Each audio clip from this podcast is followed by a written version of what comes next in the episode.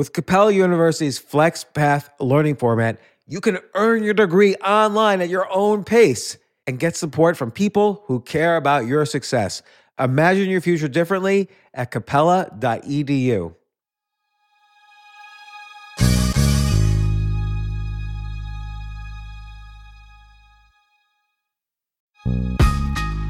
This isn't your average business podcast, and he's not your average host. This is the James Altucher Show. Today on the James Altucher Show. Our Constitution was designed to solve one set of problems, and now we've evolved and we have another set of problems. And it doesn't mean we can't fix those problems with the Constitution we have, but it is going to take some work. So it's it's a great point that you make though that times have changed since 1787 or whenever the Constitutional Convention was. You could go to the moon and back in the time it took Thomas Jefferson to get from Philadelphia to Baltimore. Are we trying to fix a system that has been broken in various ways, or is there a way to maybe address top down rather than I don't, I don't know which direction I'm going, but are we just putting a band aid on the problem? And again, I don't know. I'm just asking it because because you wrote the book on democracy. no, absolutely, and I, I, I don't know. I, I wrote a book on democracy. I wouldn't say I wrote the book on democracy, it, but it's called um, Democracy in one book. That's okay. I guess I, I guess I have to own up to that. And it's a great, it's a great book. It's a great history. It's a great listing of the problems and the solutions, and we're just talking about it.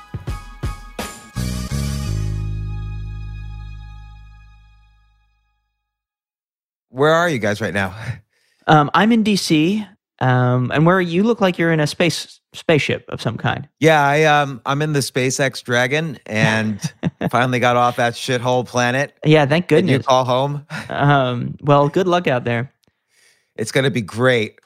Uh, well, what have you been other than writing this book? What have you been up to? Are you like uh, writing speeches for for anybody for this election? I have been. I've done a little bit of speech writing, not a lot for the election, um, but I want to get back into 2020 stuff. We'll see how that goes.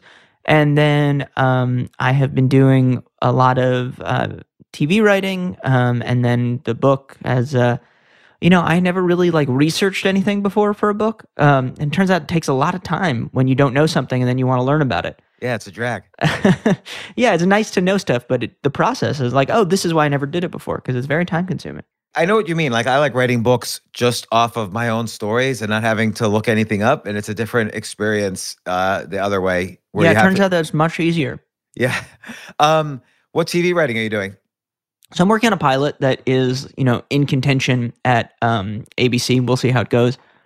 And uh, it's it's one of those things where, like, ever since my first book, I've been working on this TV pilot, and we've been kind of moving it from network to network, and it's always barely alive, but um, but not dead. So one day it'll either be on television, or you know, that'll that'll be the end of it. I guess that's the only two alternatives ultimately for a for a pilot. Good luck with that. And and, and um, uh, is okay. Like obviously, we're going to talk about the book and democracy and so on, but can we talk a little about speech writing as well? Sure, absolutely. I love the topic, so I'm excited. Yeah, that sounds great. Of course, I love to talk about democracy as well. And they're related, so that works nicely. Yes. All right. Once again, welcome back to the podcast, David Litt, former speechwriter for, among others, President Barack Obama, and now author of the book Democracy in One Book or Less. And you were previously on the podcast for your last book, Thanks Obama. Uh, how you doing, David? Uh, I'm doing well. Thank you for having me. No, no problem. Do you have uh, do you have coronavirus? Did you get it? I don't have coronavirus to my knowledge. I guess uh, that's the you know the sixty-four thousand dollar question these days, since no one really knows. But um, no, I've been inside for months and months, like most of us. and putting your time to good use. I see. I, I uh, read your book, Democracy in One Book or Less, how it works, why it doesn't, and why fixing it is easier than you think. And I am looking forward to discussing it. Like, you know, the topic of democracy, and correct me if I'm wrong, seems to have come up a lot in the past 20 years because we were confronted with it head on twice. Both, and you bring, of course, you bring these examples up both in the 2000 election and the 2016 election, where the popular vote and the electoral college didn't agree for the first time since I believe 1888. That's right. I think that one of the things that really shocked me when I was researching this book was how different one's experience of America and what American democracy stands for must be depending on how old you are. I'm, I'm 33 years old, which by most standards is still a young person. But one of the summer researchers who I worked with on the book, he was 19 when he worked on it. And I had this moment of realizing, you know, when he was born, of the five presidents, uh, presidential elections rather, that have happened during his lifetime, in two of those, so 40%, the people wanted one president and we got a different president. And so that's just the tip of the iceberg. But I think for young people in particular, and for all of us who have lived through the last 20 years and watched the erosion of our democratic process, there is this feeling that the things that used to make America America are at risk. They're not gone and we can we can bring them back, but they're definitely sliding in the wrong direction. Yeah, and and and you bring up several examples where you think you know the the promise of democracy is in question and i want to talk about all of them. And if there's time i'd also love to talk to you about your speech writing experience because i want to be a political speech writer now. That's going to be my next career and you're going to tell me how on this podcast. But we'll start with democracy. And uh, let's start with the electoral college which is you know it, it, wasn't the first example you brought up in the book um, but i i it is the one i think on most people's minds. But first, let me ask you this. If I say to the average person around the world, is the United States a democracy? They always say yes, even though it's technically by the Constitution not a democracy. It's it's what's called a republic, where where where a a a, a somewhat tightly held confederation of independent voting bodies that come together to vote for things like a, a president, for instance. Well, I would actually say we're both. I think this is a common uh, rejoinder you're sometimes hearing, and it really worries me where people like me say we're a democracy. We need to restore the values of our democracy, and some people kind of say, well, actually, we're a republic. That's those aren't mutually exclusive. So a democracy just means that we elect our leaders. That ultimately we're in charge. Um, you know, I'm not a political scientist, so I'm sure that we could get more into that, but fundamentally, that's what a democracy means. A republic is the way that we're organized. So, for example, one type of democracy would be a direct democracy where we all vote on every law. And that's how ancient Athens kind of did it. Um, that didn't work for a variety of reasons. Our founders did not want to do that. And I think it was a wise decision on their part. So they established a republic, a representative republic, where we have representatives who we elect, and then they use their judgment and they vote on our behalf, and then we uh, reelect them or we fire them and replace them with someone else. So the idea that democracy, being a democracy and a republic, are mutually exclusive, I think that's actually been entered into the bloodstream of the national conversation as a way of saying, oh, so it's okay if we're not really a democracy anymore. I, I think nothing could be further from the truth. We have to be both of those things. Right, and I think you can you can maybe argue there's a, a spectrum of democracy, like like you give an, one extreme, which is everybody votes on everything, and you know the other extreme is no democracy at all, and we're we're closer to the the first extreme. And and you know, one of the things that kind of gets in the way of people's thinking about this is the electoral college, which is this idea that we don't really vote for a president we vote for a slate of electors in our states and then that elector that electoral college gets together somehow and votes in december the actual election for presidency occurs in december not november like many people think it's just the vote for the electors occurs in november this is carved out in the Constitution, which underlines all sorts of other issues about, you know, the Constitution. But let's just let's just focus on this. The why is there an electoral college? Why couldn't they just directly vote for president and and forget the state by state voting? So that we have an electoral college for a variety of reasons, and they're all bad. Um, in the book, I talk about a lot of issues, and I try to address them in a nuanced way and say, you know, there really are arguments for and against, and there's unintended consequences. We have to be careful. The Electoral College is just dumb. I mean, if somebody, I, I use it as a litmus test. If someone says they know what they're talking about and says that the Electoral College is a good idea, they don't know what they're talking about. And I'll explain why that is. So, the Electoral College, we have uh, for a few reasons, but let me start actually with why we don't have it. So, the idea that small states might benefit from the Electoral College, like small states benefit in the Senate, because we have a Senate where every state gets two senators, even if you're Wyoming with relatively few people, or California with a ton of people. But in the Electoral College, California still has way, way more electoral votes than Wyoming. So small states still, for the most part, get overlooked. Um, rural areas get overlooked for the most part in the Electoral College. If you're a rural voter in a rural state like Kentucky or Arkansas or Vermont, presidential candidates are not knocking down your door. The only thing that matters because of the Electoral College are swing states, states that might tip the election one way or the other if the election is really close. And the weird thing about swing states is the they are not designed to favor one party over the other. It's totally random. So right now, the Electoral College favors Trump. In 2012, when I worked for Barack Obama's reelection campaign, the Electoral College actually favored Obama. Um, he could have lost the popular vote probably by about one and a half points and still won the presidency. So, so, so David, I'm, I'm sorry to interrupt. So, when you say the Electoral College favors someone, you're suggest you're saying that they have a buffer of popular votes they could lose but still win the election. That's exactly right.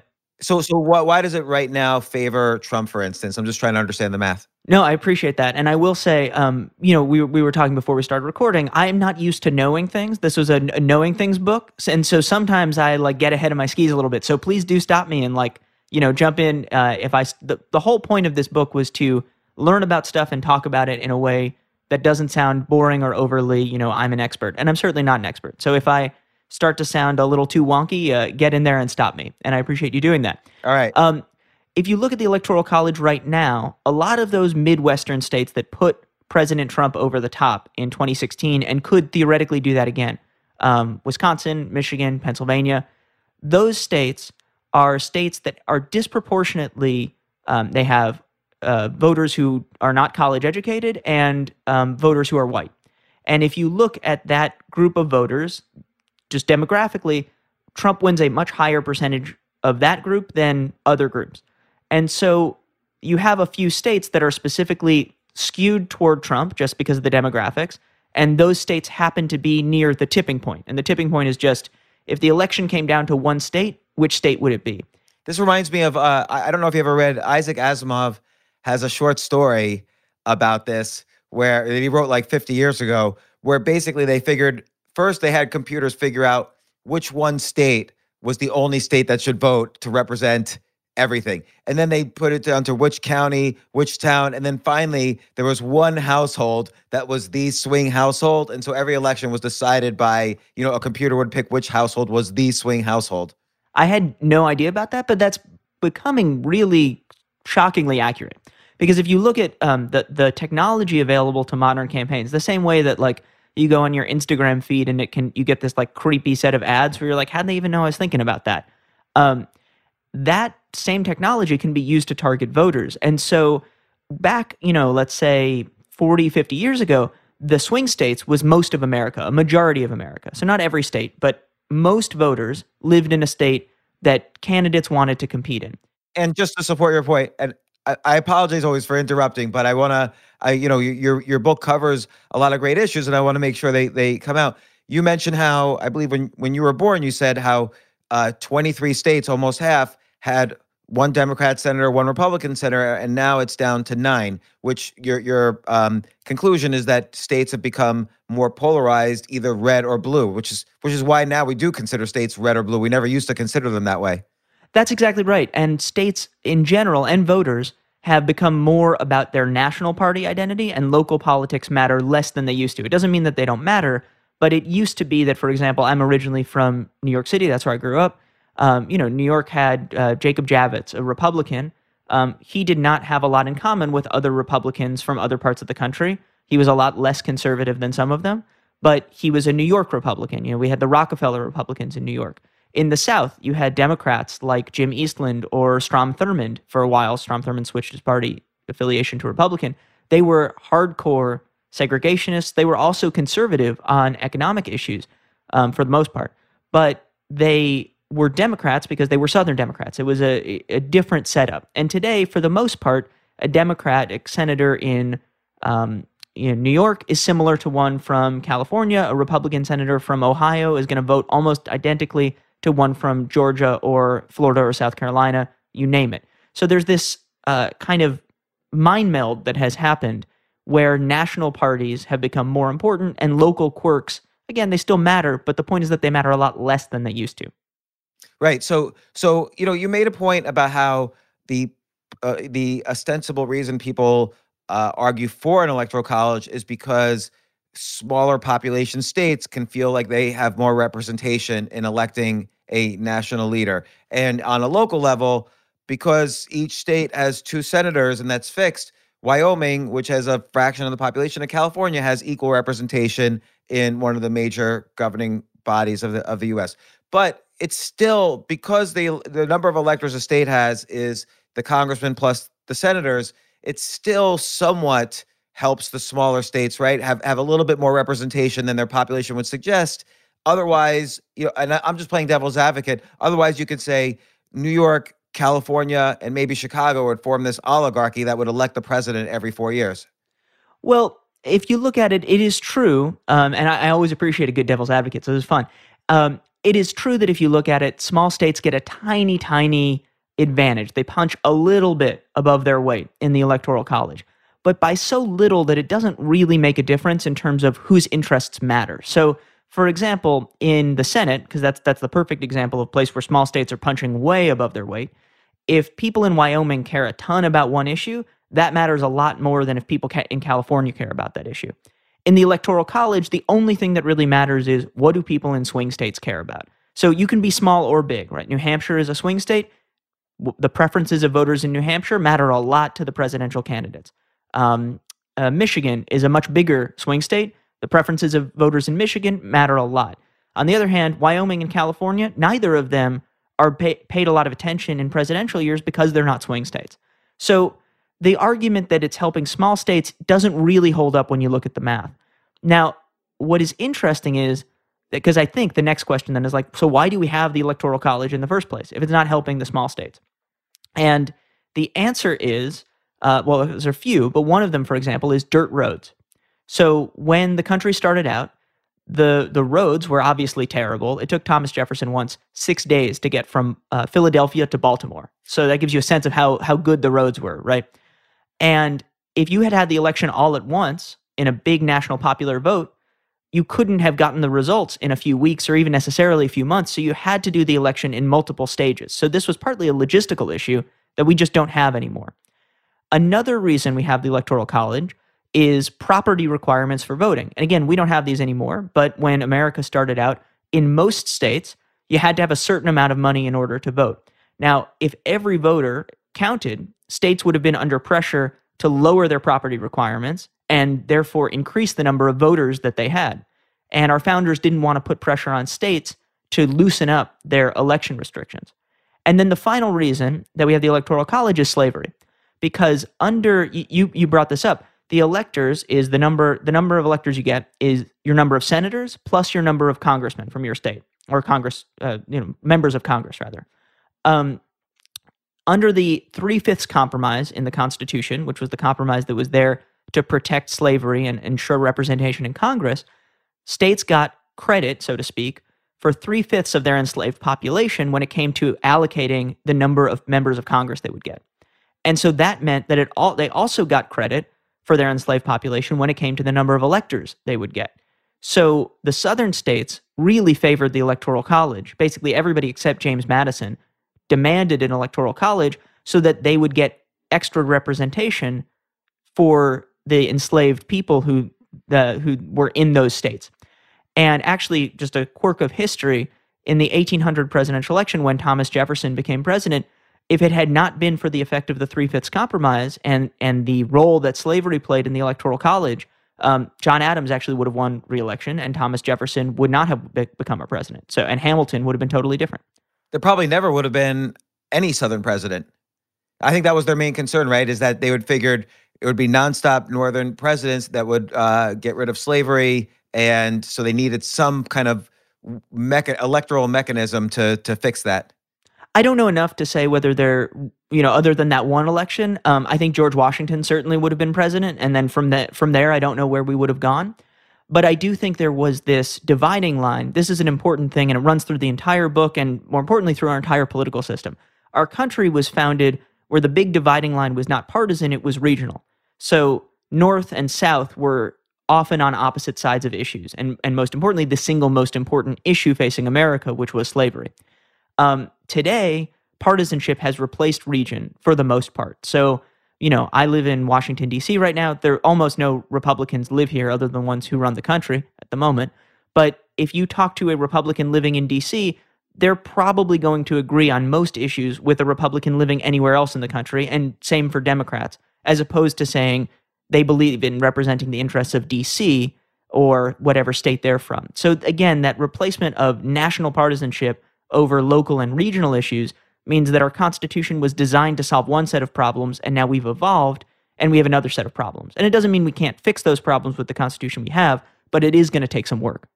So it's it's a great point that you make though that times have changed since you know 1787 or whenever the Constitutional Convention was.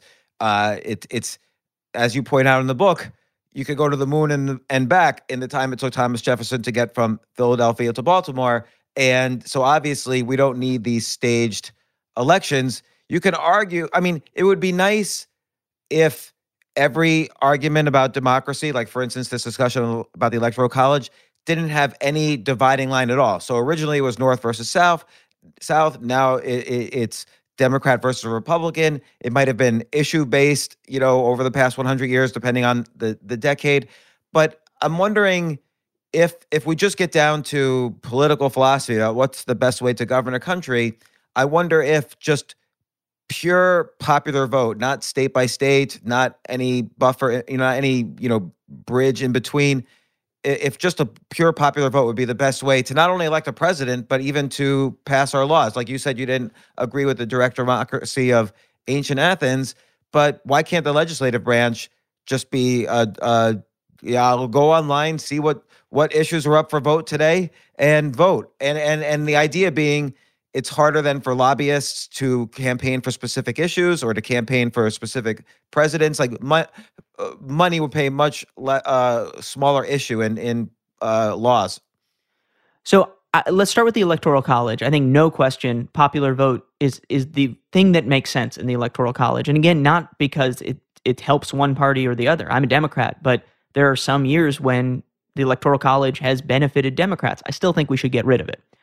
When it comes to our specific laws, I do think we need to recognize how complicated government is and how complicated our laws are. So you do need to figure out some way for the details of laws to not be made by, for example, like I, you know, I, I'd say I have spent the last two years researching democracy. I know more, I would hope, than like your average person on the street about a lot of issues there's no reason that I should be there crafting our individual laws. Now, and, and I'm just going to give you some examples of like how detailed those laws get. Um, you know, I'm trying to think of, of specifics that I'm using. So here's a good example, right? Like the FAA, um, how they inspect aircraft and the exact rules for how they inspect aircraft. We all want to make sure that our planes don't crash. That's important. But what kind of FAA inspection process is going to help make that happen um, versus how do we make sure that um, you know airlines are able to continue to innovate and do all of those things? Um, it, that's really complicated stuff, and it's good to have people whose full time job it is to understand it try to understand it.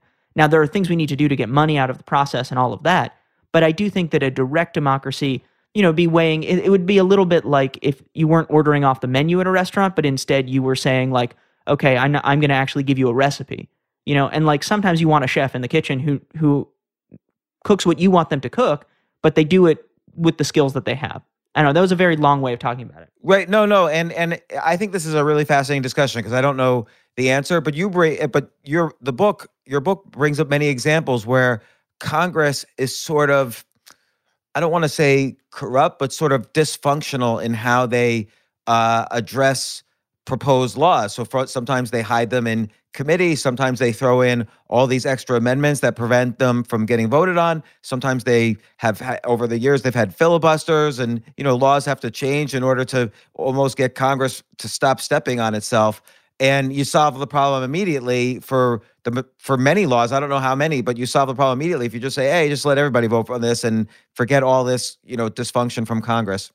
And you do see certain states, for example, open up um, ballot initiatives. And that can be really helpful, especially with big, broad ideas. So, for example, in Florida, they had a law that was, um, it said if you have ever committed a felony, you can't vote for life in Florida, even if you've done your time. And this was a totally racist law. It came straight out of um, not even Jim Crow, before Jim Crow, 1868. Um, you know, white supremacists in Florida passed this law, and it was over it was overturned at the ballot box by voters. So there are instances in which um, direct democracy, when applied carefully and in the right way, absolutely can help because things get entrenched by politicians. Politicians want to keep their own power, and that can be a helpful check on politicians. The flip side of all of that is the way I tend to think about it. You know, I'm going to go out on a limb and say I think Abraham Lincoln was a pretty smart guy, and I, I just always tend to go back to, um, and I never remember the, I never get the order exactly right, but of the people, by the people, and for the people. Now, that's different than direct democracy. It's not about who is participating in every decision, it's about who gets to pick our representatives and who those representatives are looking out for. So when you look at Congress, the biggest problem with a lot of the um, the rules in Congress and a lot of the way that Congress works, and also the lobbying industry and the influence industry that has been built up around Congress, is that too many times people are making public policy but they're not acting in the public interest and they're not even claiming to act in the public interest. So, and I should say, I mean, I am married to a congressional staffer. I know a ton of congressional staffers. They work really hard and they care a lot about these issues and they really want to make America a better place by and large. The challenge is, for example, we have lobbying uh, that where the amount of lo- money spent on lobbying has more than doubled in the last 20 years. So we have this bizarre situation where most people who are paid to make public policy are not actually working for the public. They're working for someone else. Most of the time, that's some sort of corporate interest, but it could be any number of people. I mean, it could be the ACLU, but mostly it's corporations. And when you have the majority of people whose job it is to make policy working for somebody who is not the people, um, it's not a surprise when the policy that results is so often not what would make sense if you were considering the public interest.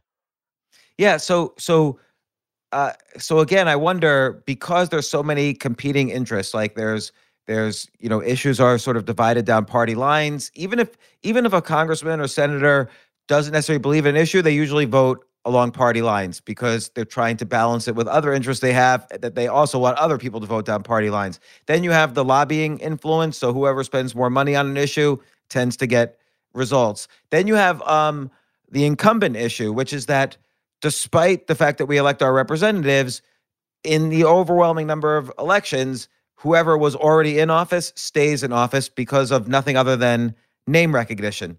And uh, I wonder again if I, I, agree with you that a lot of laws are too complicated for the average voter, but they also seem to be too complicated for the average person in Congress, to be honest. So I'm wondering again, like, um, what, what's the danger? I wonder if there uh, there's no way to experiment, obviously, and they're it's never going to happen. So this is just theoretical. But what do you think is the danger of direct democracy on even the laws?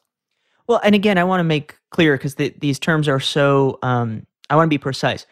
I think the danger is total direct democracy. Sometimes direct democracy can be very effective, and we we talked about some ways in which that is. The other um, area where I would add, and this is less of an issue that I write about in the book because it's mostly about national politics but local uh, politics and local elections, there's been really promising stuff done by bringing citizens together and and people who live in a community and saying, okay, how do we want our budget to be spent? And you know, there there was uh, I think some skepticism that that might work, but actually there's a definitely a place for that. Um, it's not necessarily the only way to make policy, but there should be more of it than we currently have. To go back to this issue of total direct democracy, the challenge becomes we already you you talk you described one problem we have in American politics, the polarization we have.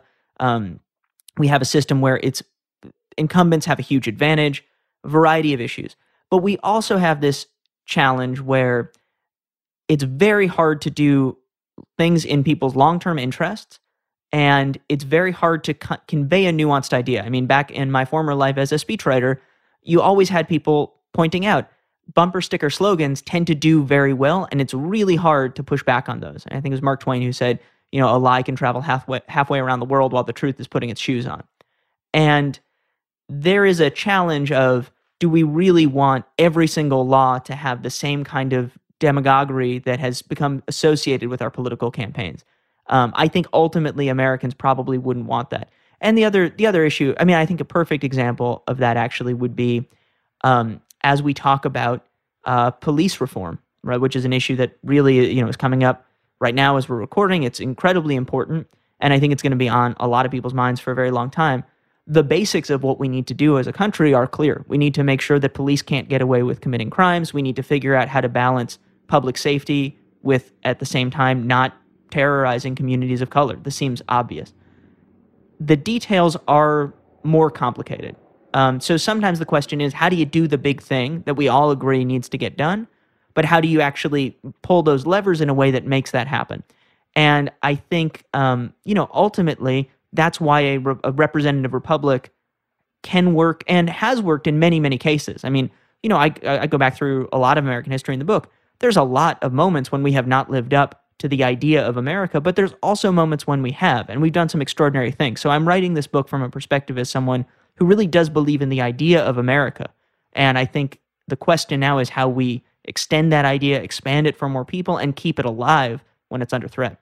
But are, are we trying to fix a system that has been broken in various ways? Or is there a way to maybe address top down uh, rather than I don't I don't know which direction I'm going, but top down. Like for instance, you you gave the stunning example where a law uh, would in the House would often have to go through what was then the Rules Committee in order to determine what the rules of it actually being presented to the to the members of the House in order to be voted on, and that was just so corrupt and uh, or at least dysfunctional in terms of like passing the laws that govern a country that are are we just putting a band-aid on the problem? And again i don't know. I'm just asking it because because you wrote the book on democracy. no, absolutely, and I, I, I don't know. I, I wrote a book on democracy. I wouldn't say I wrote the book on democracy. It, but, it's called um, Democracy in one book. That's okay. I guess I, I, guess I have to own up to that. And it's a great it's a great book. It's a great history. It's a great uh, uh, listing of the problems and the solutions, and we're just we're just talking about it. Okay, so now now that I've vamped a little bit to try to think about a way to to answer your question because it's a good question. It's a tough question. I would say when you look at the the system in the House, for example, like the Rules Committee, and what I, what I write about in the book is the way, and this is still true, any bill that goes to the House floor needs to have its own special rule, and that basically means like how much time is allocated for debate, how many people can speak for it, speak against it, all sorts of stuff like that. It used to be that the Rules Committee was independent of the Speaker's office and any other part of the House and was extremely powerful. And so during the beginning of the Civil Rights era, you had this guy, Judge Smith, who was a Virginian in charge of the rules committee and was racist even by like racist standards. And he just wouldn't let any civil rights bill get a rule passed, which meant it couldn't go to the floor. So he was using a procedural trick to hold up the works. But what then the Speaker of the House, Sam Rayburn, did was take power away from the Rules Committee. Now the Rules Committee is essentially an extension of the Speaker's office.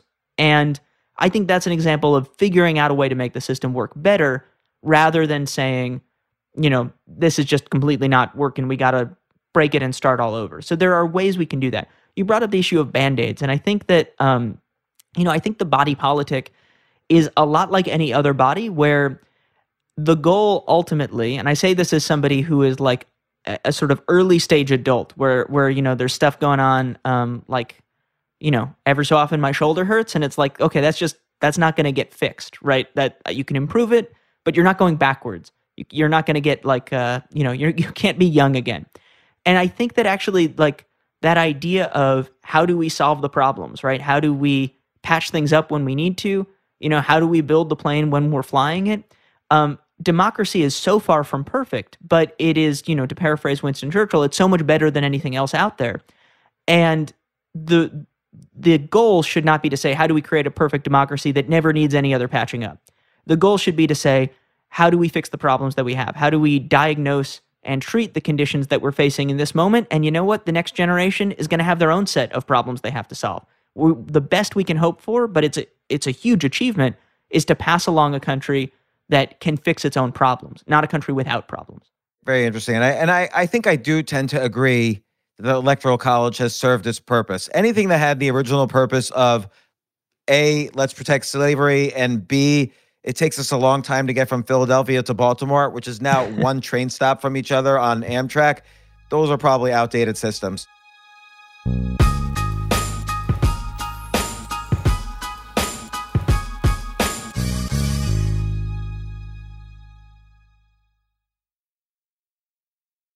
So you bring up many other issues, and they're all fascinating because it all got me thinking about essentially the roots of the country and the reverence we hold for the Constitution and the systems of the country. But you talk about voter reform, and I thought that was very interesting. Maybe you could describe some of the issues because there were several.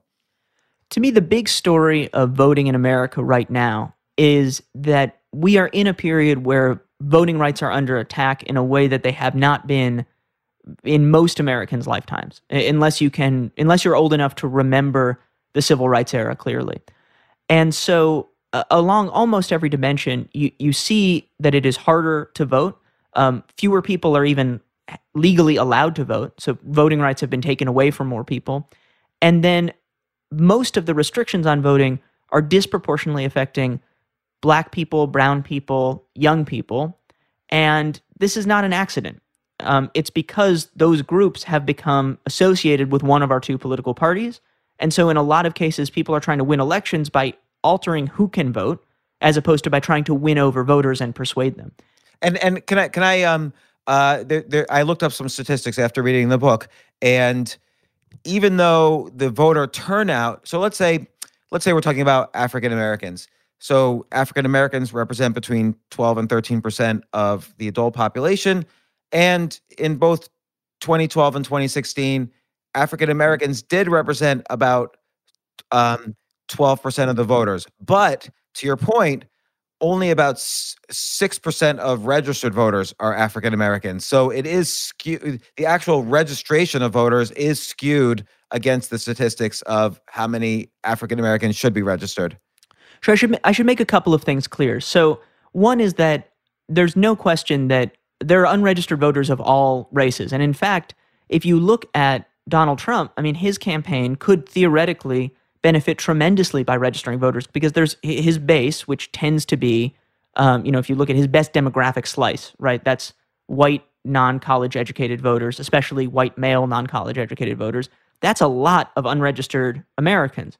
So this is not something that could theoretically benefit one party or the other the reason you often don't see, in my opinion, the reason you don't see Republicans get excited about registering that group tends to be that once you register a lot of um, people who are not in those higher income brackets, they start to disagree with you about tax cuts for the rich.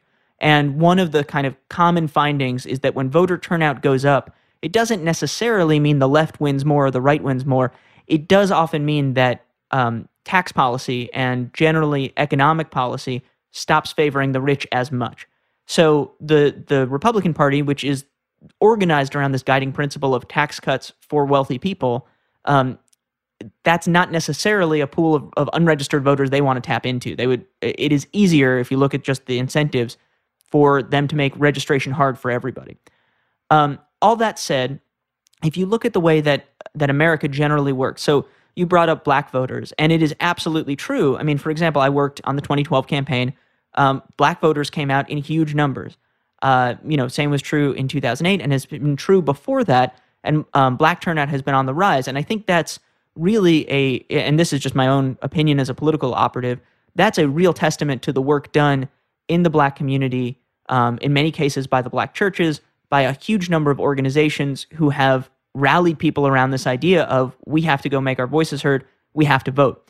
But it is much harder to vote for black and brown people than it is for white people. Just to give you one example, in 2012, um, like you said, uh, voter turnout among black voters was relatively equal to the population as a whole. I think it might have actually been even slightly higher. But black voters on average had to wait 23 minutes to vote, and white voters had to wait for 12 minutes to vote. Mm. And so the act of casting a ballot was about twice as difficult just on election day for a black voter as a white voter. And what that means is the cost of voting is higher for some people than others in America. And unfortunately, those costs follow the same racial and economic patterns that contribute to inequality in so many other ways in American life. So, my general view is not that we should force everybody to vote, but it is that voting should be easy for everyone and it should be equally easy for everyone. Yeah, you brought up how in you know the early 1800s or you brought up how in Sweden as soon as your friend arrived in Sweden, they were able to vote. Yeah, ab- absolutely. I'm not going to do any accents in this little story, but I will. I will say. So my first book came out. It came, it came out in Italian, so that I got to go on an Italy book tour, which was, uh, you know, highly recommend. Um, that was that was definitely one of the uh, exciting things about my first book. And I was in Italy, and my Italian editor said, Is it true that in America, and I kind of waited because there's all sorts of, of things that you could ask about that, and some of them are great and some of them are not so great. And she said, Is it true that in America people have to register to vote? She was so confused by this idea. You know, the way that like a lot of people in other countries are like, peanut butter? What is it? How does peanut, you know, we don't do peanut butter here. Like registering to vote was this idea that was completely foreign because in so many other democracies, they take your information, which is already in a government database. I mean, the DMV knows where you live, the Social Security Administration knows where you live. Um, there's all sorts of ways to keep track of Americans, and they say, okay, if you live here and you're eligible to vote, you're registered, and if not, you're not. So it's so easy to do. The reason we have voter registration is specifically to keep people out of the electorate, to keep people from voting, rather than to help people vote. And so, so what might be a solution? That actually is one of the easiest solutions available to us as a country. And I tried to focus on the easy stuff in the book. Um, you know, things where we don't need a constitutional amendment, we don't need you know, Mitch McConnell to have a sudden change of heart. Um, all we need to do is pass a single law. And you could pass one federal law tomorrow if you could get Congress to do it, or hopefully in 2021, where you would make voter registration automatic nationwide. And what that would mean is we do it exactly the same way they do it in other countries where elections are 100% secure, often run, uh, frankly, much better than ours. Um, you know, Canada does it this way, where you take information that is publicly available, let's say from the driver's license, um, and you automatically register people to vote. And some states do it like that. So, Oregon, for example, um, they have automatic voter registration if you go to the DMV and you change your and you update your license, they automatically update your voter registration unless you ask them not to. And I don't have the exact numbers in front of me right now, but I think the numbers were like, you know, 250,000 people registered automatically in a very short time because of this law, and 100,000 of them voted. And what you're seeing is automatic voter registration works. It's really easy to do, and it would just make life easier for so many people. So we ought to do it. I mean, this this is you know we we talked we started off by talking about the electoral college. Getting rid of that is a no brainer. Another no brainer is just making voter registration automatic. There's no good reason not to do it. I I I loved your solution on the Supreme Court. So the Supreme Court you don't normally think of, or I don't normally think of as being kind of part of the instrument of democracy. But when you take a step back, it really is. It's the it's the you know the third uh, branch of government. It's incredibly important in terms of deciding which laws are constitutional and should be upheld and enforced. And and yet yet they're not. It's nine people who are not elected and they hold their position for life. And you know, it kind of is is almost a, a, a branch that's anti-democracy because of that. The Supreme Court, because it's not accountable to voters, can do things that, or in theory, can do things unaffected by political pressure, and that's good um, in many cases, right? You want a court that will stand up for marginalized interests um, against people who are already politically powerful. The problem can come when the court stops acting independent of politics and starts acting as an extension of politics, but is not accountable to voters. So I, I want to be really careful about this because I think it's important to say that when we talk about the court, the goal should not be a court that just favors laws that I like or a court that just favors laws that anyone likes. The goal should be a court that is able to be independent of politics and making decisions interpreting the Constitution as best it can. Now, the problem is at points in American history, the court has gotten to a point where it is standing in the way of what people have clearly voted for and want, and that does not really comport with the Constitution and is more partisan than anything else. Um, a good example of this was in the 1860s. The Civil War was challenged in the Supreme Court. And this was the same su- Supreme Court that had just passed the Dred Scott decision upholding slavery. And there was a real danger that the court, in the middle of the Civil War, was going to say, actually, you know, this whole war is unconstitutional and throw the entire Union into chaos. And so, faced with that kind of risk, what Lincoln did was he added justice to the court. So, for a while, for a very, very short while, but for a while, we had a 10th Supreme Court justice who was this like totally wacky dude named Stephen Field. Um, that's a long story. But anyway, this guy came in from California. I didn't know that. Uh, yeah. This is this is mind blowing. I didn't know I didn't know this at all. Yeah, so we had 10 Supreme Court justices very briefly. So I was my favorite Stephen Field anecdote by the way is as a young guy in the gold rush in California, he had a special coat made with extra large pockets so that he could shoot people through the pockets without having to take his pistols out of his coat. So he was a little bit of a of an intense huh. guy. He was later charged with murder for something and acquitted while he was a sitting Supreme Court justice. An intense person. But anyway, he was also the 10th Supreme Court Justice. And um, partly because of the political pressure that they added, the court said, okay, the Civil War, it's constitutional. And we dodged that bullet as a country. I don't know exactly what would have happened to the, to the cause of the Union if the Supreme Court had stood in the way of that. Now, I do think we need to be careful about these things, but at the same time, I think we are now reaching a point where we should consider expanding the court, um, in part because we've seen so many shenanigans around trying to pack the court, holding the seat open after um, Justice Scalia died so that um, a Republican could fill that seat instead of a Democrat. There's just all these reasons to feel like the court has gotten more partisan, and uh, I talk about even more of them in the book.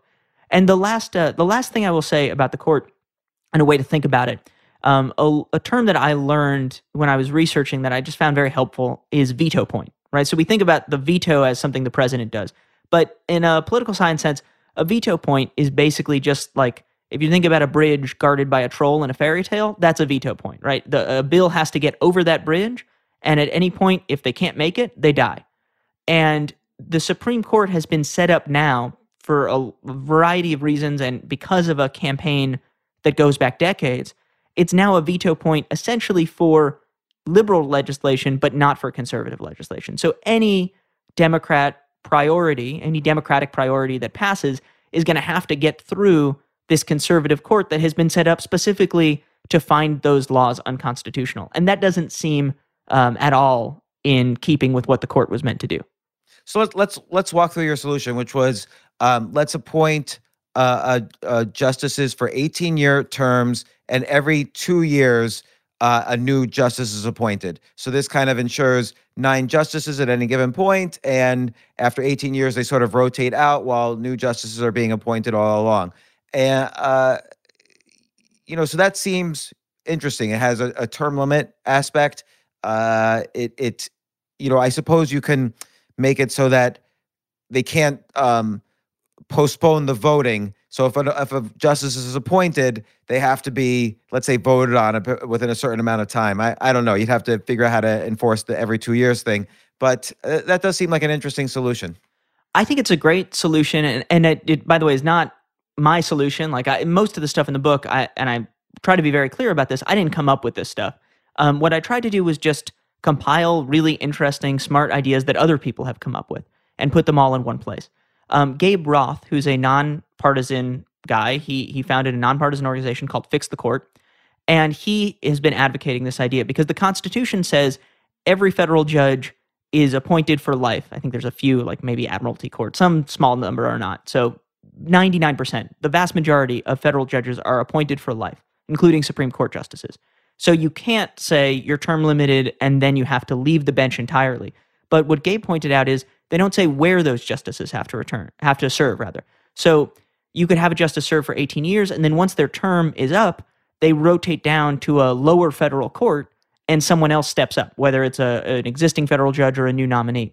And so you could effectively have term limits on the Supreme Court in a way that does not violate the Constitution's uh, clause in Article 3, which means that you can't just have term limits in a conventional sense like you do for the president.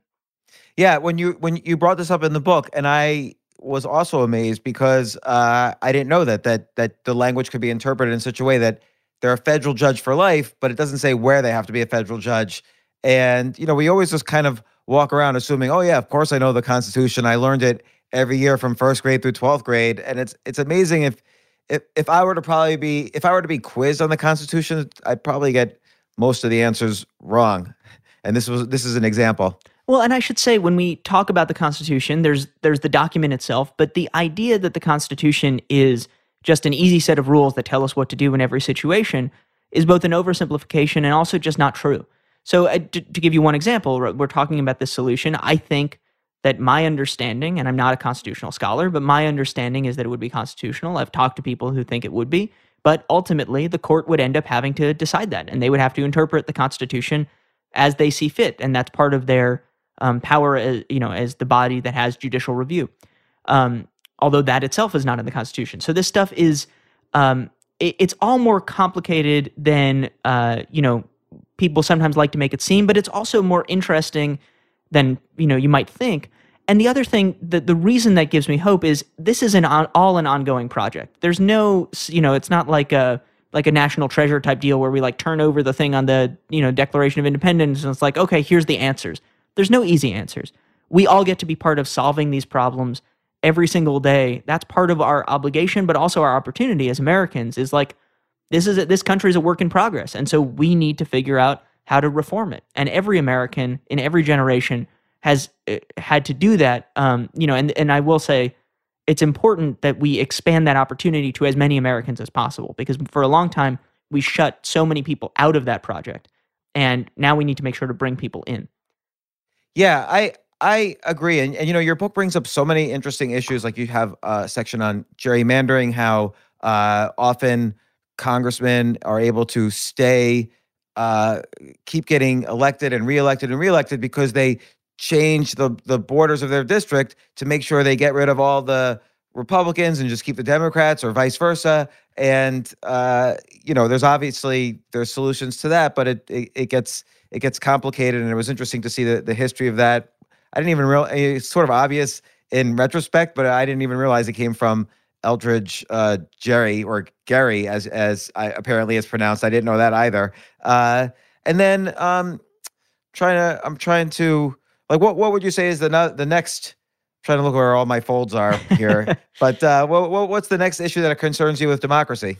Oh well, uh, you know, where where do we start? Um, but here's what here's what I would generally say, and I do want to make something clear when we talk about gerrymandering, which is like a lot of issues um, both parties do it because you mentioned Democrats and Republicans, but the way our current system is set up, there's no question that it benefits one party more than the other. And I'm not just saying this because I'm a Democrat. The facts are pretty clear here that gerrymandering, as it currently works, works much better for Republican interests than Democratic ones. And I talk about why that is in the book. And some of it is not, frankly, because of any political manipulation. A lot of it's just because Democrats are packed together in cities, um, you know, more so than Republicans are packed together in suburbs, for example. So um, I think that that generally tends to be a running theme through the book is that this is not a, a partisan book in the sense of I believe that a democracy should work for everybody, but right now a lot of the inequities in our democracy benefit one party more than the other. In that um, in that vein, how do I feel like? So I live in New York City and I live in New York State, which New York City, probably very much like DC, is is or feels like hundred percent Democrat. And whether I'm Democrat or Republican, how do I how can I make it so that I feel like my vote's important? Because I sort of feel like everybody just sort of votes in one direction, whether I'm with them or against them. So New York City is actually a great and and a hopeful example of a place where votes are about to matter more than they did before. Um, it doesn't. There's still a lot we could do around gerrymandering and other issues, but um, let's talk about ranked choice voting, which New York just passed. And again, this was a ballot initiative. So, uh, you know, goes back to something else we were talking about, which is people being able to make some laws about how they govern themselves for themselves, which I think is a good example of how that can work well. Ranked choice voting basically means starting in 2021 in New York, when you go to vote in a local election, and I believe in a primary election, although this is up to the parties to some extent, you aren't going to just pick one candidate. You will say, okay, let's say there's five candidates, you rank them one through five. If your first choice comes in fifth, then your second choice gets added to the total and you keep going through this process. And there's all sorts of good explainers, and I do one in the book as well. But the, the point here is that you don't just have one preference, you say, who's my second choice? Who's my third choice? Who's my fourth choice? And so what that does is it means that your the odds of your vote mattering ultimately in the final contest between the two top vote getters is basically 100%. And that's huge for our democracy. It means that when you go into the voting booth and, and cast a ballot, it's going to matter a lot more. I mean, we're, we're recording this the day after I went and voted in DC, where my vote really does not matter. But with ranked choice voting, it would matter at least a lot more in local elections. Um, and then this is unrelated, but we should make DC a state so that my vote and you know hundreds of thousands of other people's votes around here matter in national elections as well. Yeah, that's it's interesting the whole uh, statehood issue and how that uh, how related that was to the history of democracy in this country. It was very interesting. Um, there was uh oh, so this this has bothered me lately about democracy in the United States. Let's say right now I want to run for president. So I want to form the James Party and I'm going to run for president. It should be the case that okay, I can.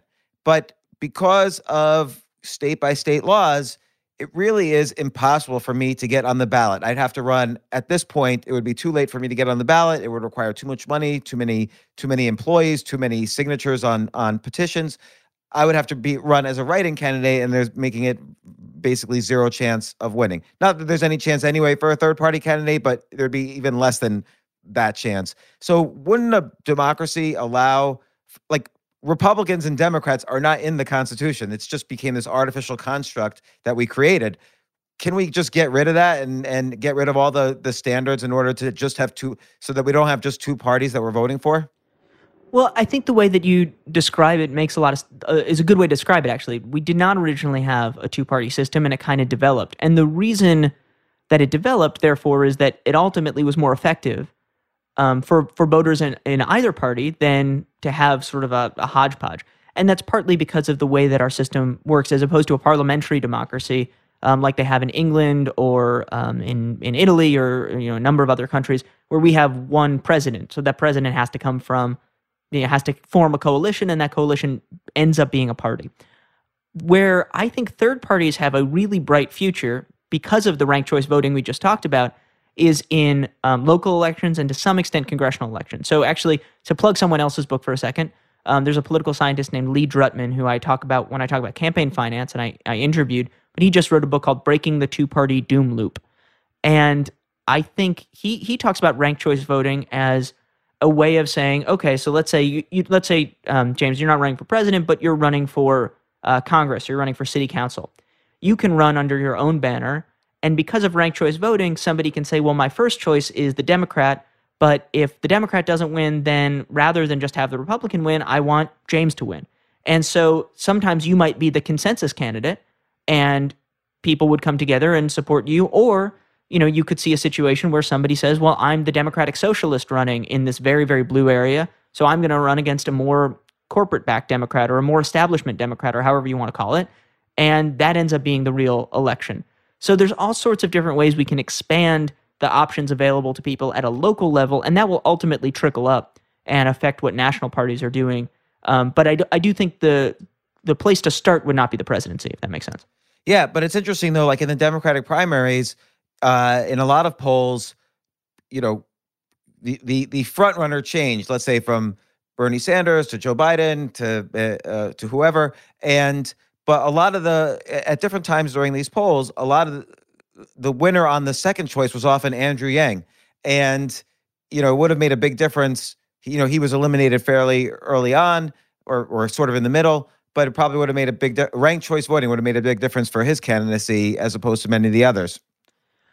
I think in general, ranked choice voting is helpful for candidates who are appealing to people, but people say, I don't know that I want to throw away my vote on someone I don't think is going to win. Because that is the, the truth of American politics right now is we have a two party system, you know, or even in a primary, there's a front runner and then a challenger. And, you know, maybe a third person who's kind of in the mix. If you're not voting for one of those people, you're essentially wasting your vote. Now you could you can do that because you want to express your opinion, but it's not actually doing anything to affect the outcome. If you have something like ranked choice voting, it does create a system where you know that you don't have to choose between who you want to vote for, uh, who you think would be the best, best representative, and who you think has a chance, because everybody has a chance. And so that makes a big difference. And I think then it changes the way those campaigns are covered. So right now, coverage only goes to one candidate, maybe you know two or three candidates. Um, under ranked choice voting, news organizations would make a different set of decisions about who's viable and who's not. So I don't know who would win in that kind of circumstance, but I do know that it would give more people a reason to show up and say, I get to vote for my top choice and I don't have to worry about throwing away my vote. And I think in the end, what that does is drive up turnout and it increases engagement in our democracy. And so, regardless of who you want to win, I think that's a good thing. I agree. And I, and you know, I think there are so many, this is such a fascinating subject, really, because the United States, through its history, has often been a model for the constitutions of many other governments. And, you know, it's good and healthy, I think, to question both the history of our democracy, the, the roots of it, uh, what what problems may still exist, what the solutions are. I think you do such a great job of that, and and you know obviously you have you're a, you're a speechwriter. You have a very great writing style. You tell the stories great, and it's I was I was riveted throughout the whole this whole thing. I'm I'm curious. I I also recently finished a book, um, These Truths by Jill Lepore. Uh, it's a great book about American history. If you haven't checked it out, so I kind of read this right after that. So I was fueled by my questions from that when I jumped into your book. So it was it was a good compliment. And um, but I do want to ask you, what's the, what's the essence of a good speech? Barack Obama was known for giving such excellent speeches. You were a speechwriter for Obama. What's tell tell me the secrets of a good speech, either that that you learned organically or you learned from Obama or you've learned since then. How would if I if you were to write a speech, what would you start thinking about? Well, I would say I learned that the secret of a really good speech is to have Barack, Barack Obama uh, edit it and help write it and then deliver it. That really, that really helps. If you can get, if you can do that, um, you're you're uh, you're going to be uh, writing some excellent speeches. I, okay, well, so so let me steel man your ability here, which is how would you go about just as professionally? How would you go about writing a speech for Donald Trump? Well, you know, it's I get that question a lot, and honestly, and I say this, and not just a dodge, um, I wouldn't. And the reason is not just because I think Trump is awful. It's also because ultimately, what makes a good speech is there has it has to be rooted in something real and true. Um, right. The point is not just to say the words. The point is to change something. You want you want to change people's attitude. You want to change their behavior. So you have to know what you want to change, and it has to be grounded in in some sort of objective truth. And then also, um, as a speechwriter, you do have to fundamentally agree with the person you're writing for, not necessarily about every little thing, but you know, I, I remember in 2012, people said, asked me, "Oh, well, if Mitt Romney wins, do you stay and write speeches for him?" And not only would he not have wanted me to do that, and I wouldn't have wanted to do that, but I wouldn't have been able to do a good job. And it's not because I think Mitt Romney is a bad person. Um, I think he's done a lot recently to to demonstrate that he is a pretty good person but we just didn't agree about a lot of things. And so you need to fundamentally uh, be on the same page about what you want to change with the person you're writing for. I think that's an important part of speech writing. So, so okay, so let's say there's candidate X that you largely agree with, uh, Democrat or Republican, and you know, we're now you're thinking to yourself, okay, speech writing 101. What what are the basic building blocks that I start with? What's what's this? do you tell a story? Do you, do you structure it like a story? Do you structure it around a, one theme, three themes? Is repetition important? Like, what are the what are the elements of the trade? So I would start with this this big question. I kind of alluded to it earlier, which is what do we want to change? Right? When I was writing at the White House, we said, well, what do we want the speech to look like? Um, that almost always got us into trouble. If we said, what do we want the world to look like after the speech? That gets everyone moving in the right direction. And it also means that once everyone's agreed on that, it's easy to know what to put in, but more importantly, what to take out, which is really the essence of good writing. You know, I say this having written a book that was like, you know, something like an extra 100, 200 pages. And then I had to take out a lot of, you know, a lot of good stuff too, but it didn't belong in the book. And same with speeches. If it doesn't belong, you have to take it out. And um, so, so that's, so I would point to those two things. What do you want the world to look like when the speech is done? And therefore, what can you take out? And then the other thing I would say is you mentioned storytelling, and I do think the more you can make arguments but construct them as stories, um, the more you can hold people's attention. So, um, you know, I, th- I thought about that when I've written books. I thought about it when I'm writing speeches. And when I was at the White House, one of the most uh, exciting and inspiring things I got to do was not actually to sit with the president and talk about his story, although that was obviously incredibly cool. Um, it was to call someone up on the phone and say, "Hey, I read this article. Um, you know, you're for let's say with the minimum wage, you're a business owner who pays your employees more than the minimum wage because when you were growing up, you had a bunch of minimum wage jobs and you understood that it's really hard to make ends meet on minimum wage. Um, tell me about your life. Tell me about that." And then a couple of days later, that person would, unbeknownst to them, hear their story from the president of the United States. And that makes that case so much more effectively than just saying the words um, you know, you need to know the argument, but you also need to know the story. Um, I think you know, often in a speech, uh, you you look at it, and if it's not satisfying, it's because one of those two things is missing. It doesn't have a good argument, or it doesn't have a good story. And then what what's the role of you know kind of these uh, speech techniques like uh, you know how so Ted Sorensen, who was speechwriter for John F. Kennedy, he has that one line that stands out, you know, ask not what your country can do for you, ask what you can do for your country. I forgot what that's called, like an, an, aphorism, something like that. What, what's the use of repetition of these kind of classic speech techniques of that one quote that rises above the rest? You know, I have a dream, or you have nothing to fear but fear itself. So I will say, you got to be com- uh, you got to be careful. Rather, um, I was going to say you have to be complicated. I think we're all complicated. You have to be careful with that kind of thing um, because lots of us would love to sound like Martin Luther King or John F. Kennedy, but there's a reason that they were Martin Luther King and John F. Kennedy, respectively. I mean, that's a hard thing to do, and so every so often, you know, I'll watch like a celebrity or a CEO, and they give a big soaring line, and it falls flat, and you think, okay, they are clearly in their head they're like, oh, I sound like Martin Luther King. you're like, dude, you do not sound like Martin Luther King. Um, so you, you have to meet the moment in the right way.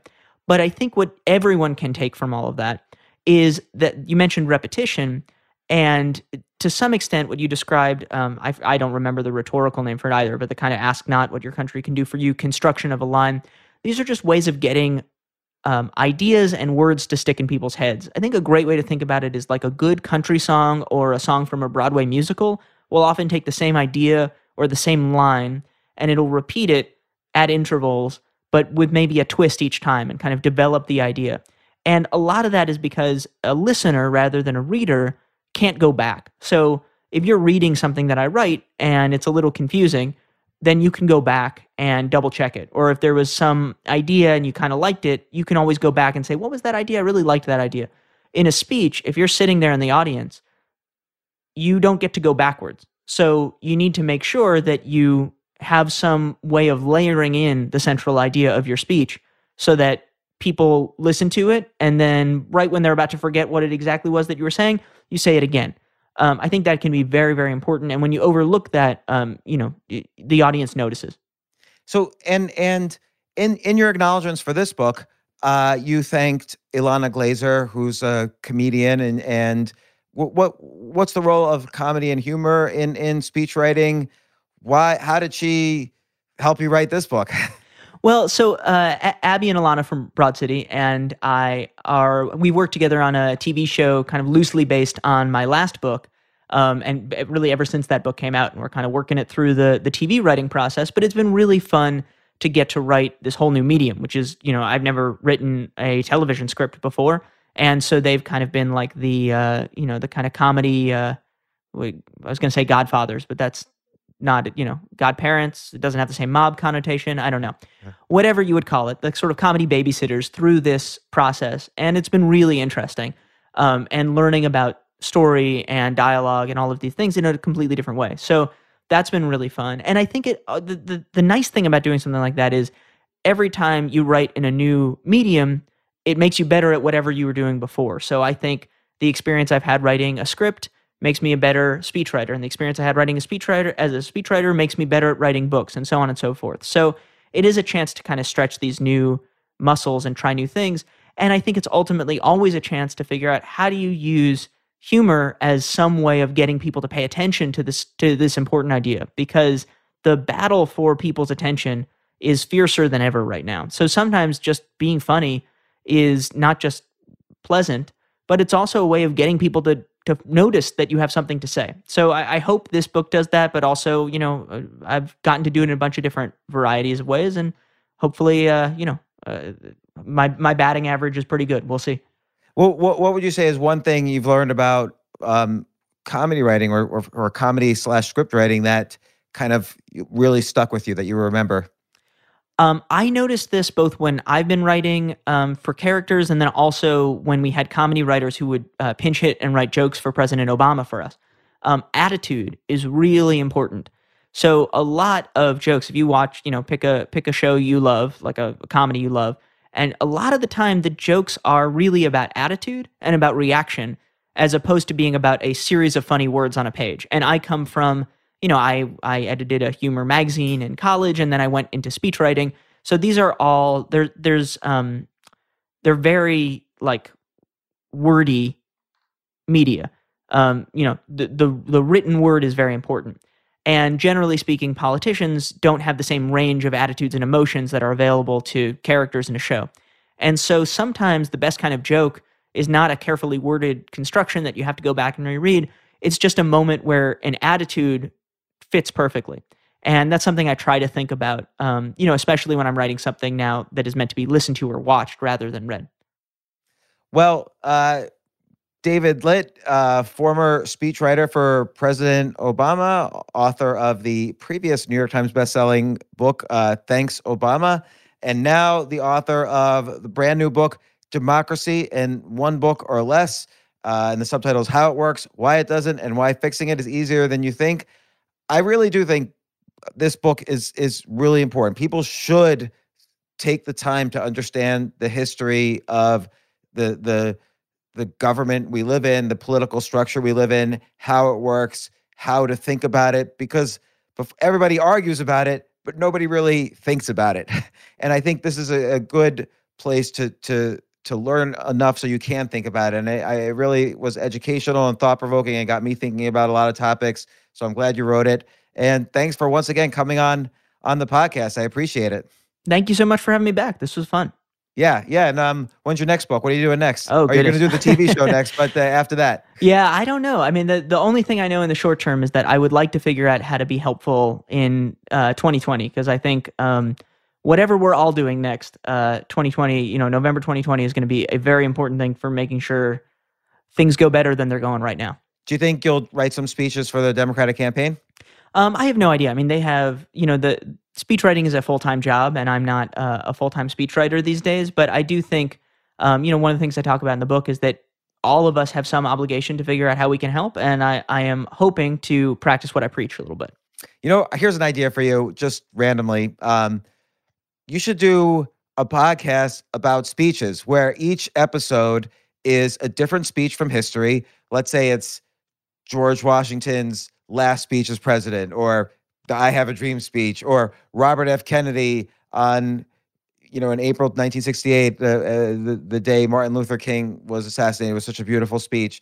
And just analyze the good, the bad, and ugly of each speech. like I know I would be obsessed with a podcast like that, but you don't, and it doesn't even have to be a podcast. You could do it on something like genius.com where you post a speech mm. and then annotate, annotate it and um, I don't know. I would just like I would be uh, totally obsessed with a, a, site or podcast like that. But that's just me. That that's a good idea. I, okay, I've got my next project. This is good. excellent.